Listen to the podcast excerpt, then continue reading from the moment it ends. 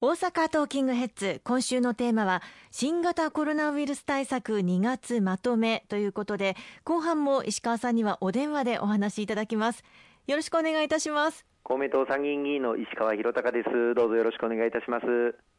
さあ石川さんえー、2月23日、今月の23日に大阪府、京都府、そして兵庫県は国に緊急事態宣言の解除の要請を行いました。まあ、収録の段階、現時点でははっきりと言えないかと思いますが、明日28日で解除の方向でしょうか？そうですね今のところ収録の時点ではっきり決まっているわけではありませんけれども、はい、26日に、まあ、専門家の方々による政府の諮問委員会、あるいは対策本部を開いて、1都3県以外の6府県について、まあ、これは大阪、兵庫、京都も含めて、もともと3月7日まで予定されていた緊急事態宣言を前倒しして解除する方向で準備が進められているというふうに伺っています。まあ、あの昨年に続いて今回2回目の緊急事態宣言の発令になり、まあ、1月からこの2か月間ですね、区民の皆様、住民の皆様には不要不急の外出自粛の要請、あるいは事業主の皆様にも特に飲食店の皆様には夜間8時以降の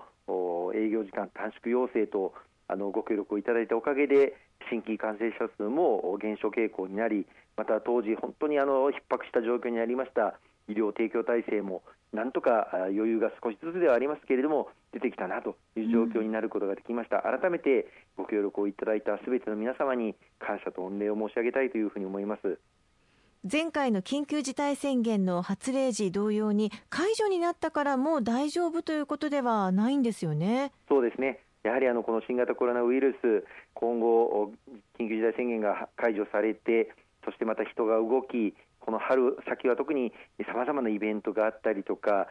越しがあったりとかして会食も増えやすい時期であります、まあ、会食でクラスターが発生するということがこれまでの経験でも分かっておりますので一気に気を緩めてしまうとまた感染拡大につながってしまうということを十分に認識してたとえまあ緊急事態宣言が解除されたとしてもですねこれまで通り3密を避けるあるいは大勢での会食を避けるまたあのイベントにも人数制限を行っていくなどの注意が必要になってくるというふうに思います。さらにはあの緊急事態宣言が解除されてもおそらく一気に営業時間の短縮要請をすべて解除するというよりは、報道されている内容に照らせば、まあ、大阪市内についてはですね引き続きあの営業時間の短縮を要請していくというふうに聞いておりますので、市内の事業者の皆様には引き続きのご協力をお願いをしたいというふうに思います。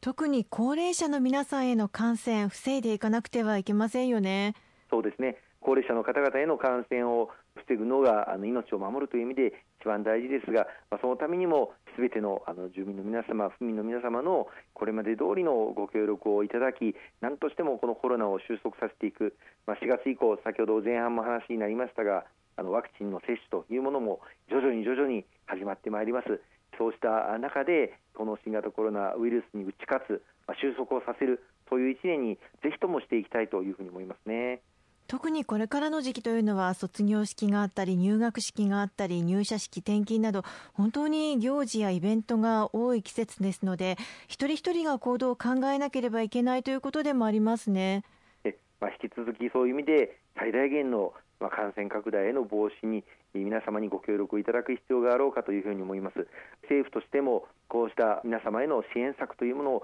さらにあの充実をさせていく必要があると考えておりますし飲食店に対するこれまで時間短縮要請に応じてきていただいた飲食店には1日、まあ、6万円の協力金をお支払いしていたわけですけれども、はい、それ以外の事業主の方々に一時支援金というものが給付されることになっております。これはあの飲食店以外にも大変な被害を受けているこの緊急事態宣言下、そういった事業主の方々に対して1月、2月、3月のいずれの月でも結構なんですが、昨年あるいは一昨年と比べて50%以上売上があの落ち込んでいる場合に最大30万円、法人であれば最大60万円の支給が受けられるというこの一時支援金もう間もなくあの申請がスタートいたしますので、ぜひ該当の事業主の方は申請をしていただいて、これを受け取っていただきたいと思います。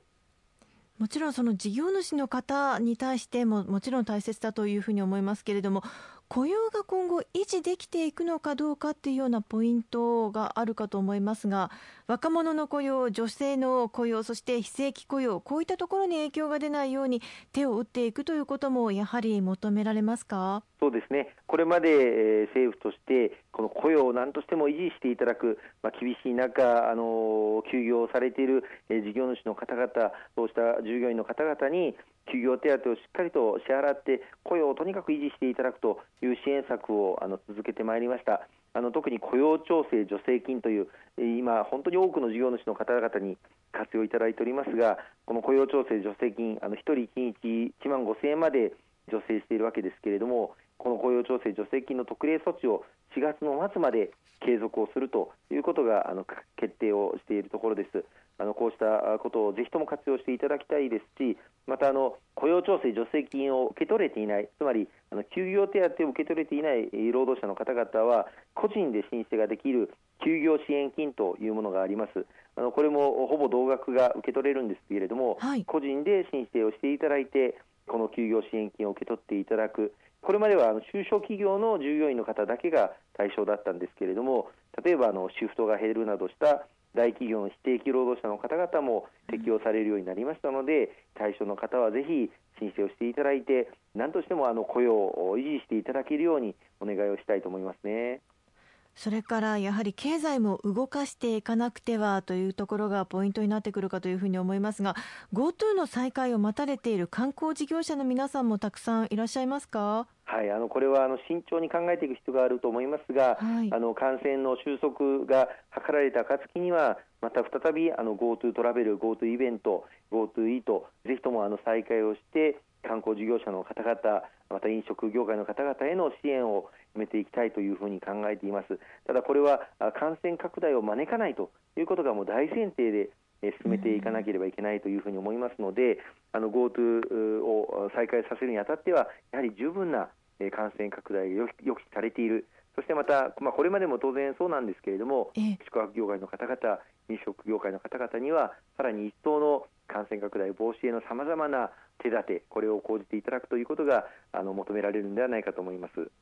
心配事としては第4波はいつ来るのかな、どうなのかなというところもあるかと思いますが、専門家の皆さんのご意見としてはいかがでしょうか？そうですね、まあ、あのまずは今のあの第3波と言われる状況を、まあ、収束させていく、まあ、減少傾向になっていますが、その減少率が鈍化しているという見方もあのありますので、そこを十分注視をしながら、またあの医療提供体制も少しは余裕が出てきたとはいえ、引き続き大変厳しい状況が続いているのも現実です。またあの医療従事者の皆様はもう本当にこの1年間休みなく働き続けてこられて、もう本当にあの精神的にも身体的にもギリギリのところに来ていらっしゃる、うん、そうした状況の中で医療従事者の方々に少しでもやっぱり余裕をもたらしていくという努力が必要だというふうに思いますね。さらにはあの介護事業者の方々の中にも高齢施設でクラスターが発生しているケースが散見されていて本当にあの緊迫した状況の中で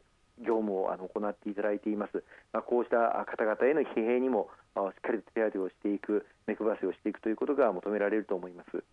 そういう意味でもまずはワクチンの円滑な接種へ向けて準備を着々と整えていくということでしょうか？そうですね。あの前半にお話ししました通りようやくこの4月以降、まあ、段階的ではありますけれども住民接種まずは高齢者の方々へのワクチンの接種がスタートいたします。これがしっかりと円滑に一日も早くお一人でも多い方々に接種ができるように全力を尽くしていく、まあ、このことがようやくこの1年以上続いてきた新型コロナウイルス感染症との戦いさまざまなストレスを抱えておられる皆様に明るい希望の光となっていくんではないかと思います。全力で頑張っていきたいと思います。今週もありがとうございました。